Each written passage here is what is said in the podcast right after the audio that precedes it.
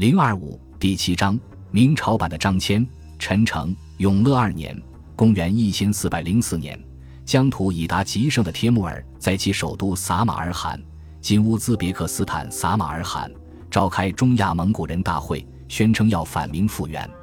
随后起清国兵力二十万，悍然发动了对明王朝的东征。消息传来后，朱棣命凉州左都督宋胜整军备战，而陈诚在柴达木盆地设立的三位也整军精武日夜备战。但是年冬天，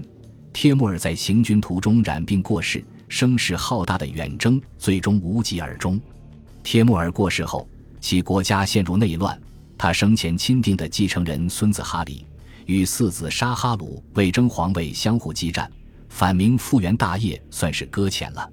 此时，明朝也在西北频频动作。永乐四年（公元一千四百零六年），朱棣在新疆哈密设哈密卫等军事要地，派驻重兵，正式行使对今天新疆地区各藩属国的主权。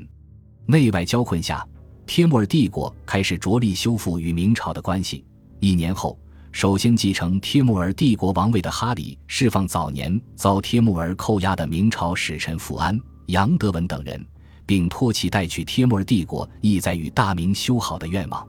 永乐五年（公元一千四百零七年）六月二十二日，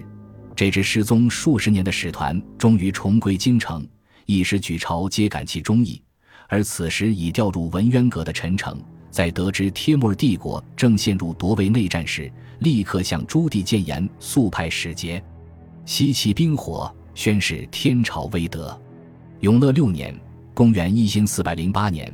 朱棣派曾出使铁木儿帝国的郭季为使节率团出使，带去朱棣的亲笔书信，在帖木儿帝国当地调解内战两派哈里和沙哈鲁的纠纷。夺位成功的沙哈鲁最终将被囚禁的哈里释放，封以此黑为其封地。持续帖木儿帝国三年的内战终于和解。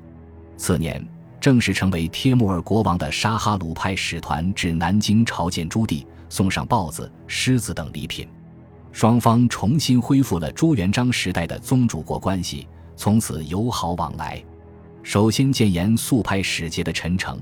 之所以没有得到这一委派，是因为此时的他已成为文渊阁参议，正协助谢晋编纂中华历史上规模最大的煌煌巨著《永乐大典》。期间，他广泛搜集史料，将历代中国王朝出使外邦的详情，以及中国周边列国的风貌资料尽数整理编纂。我们今天能够了解诸多中国古代外交家的英姿，以及古代中国与列国友好往来的历史，陈诚功不可没。